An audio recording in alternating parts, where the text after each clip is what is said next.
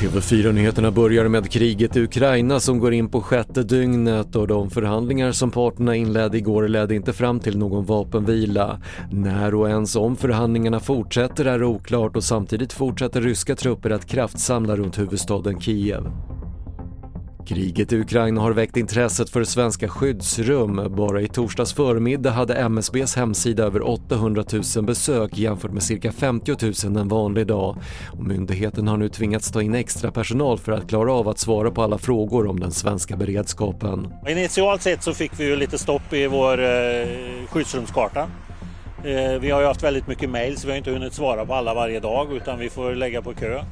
Men eh, skyddsrumskartan är uppgraderad så att den ska klara trycket och eh, vi har satt till lite extra personal för att kunna svara på alla frågor som kommer till enheten. Det sa Anders Johannesson på MSB.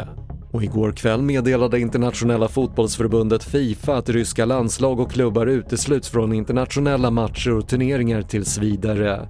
Även internationella ishockeyförbundet meddelade igår att Ryssland och Belarus stängs av från internationellt spel fram till augusti. Fler nyheter hittar du på TV4.se. Jag heter Patrik Lindström.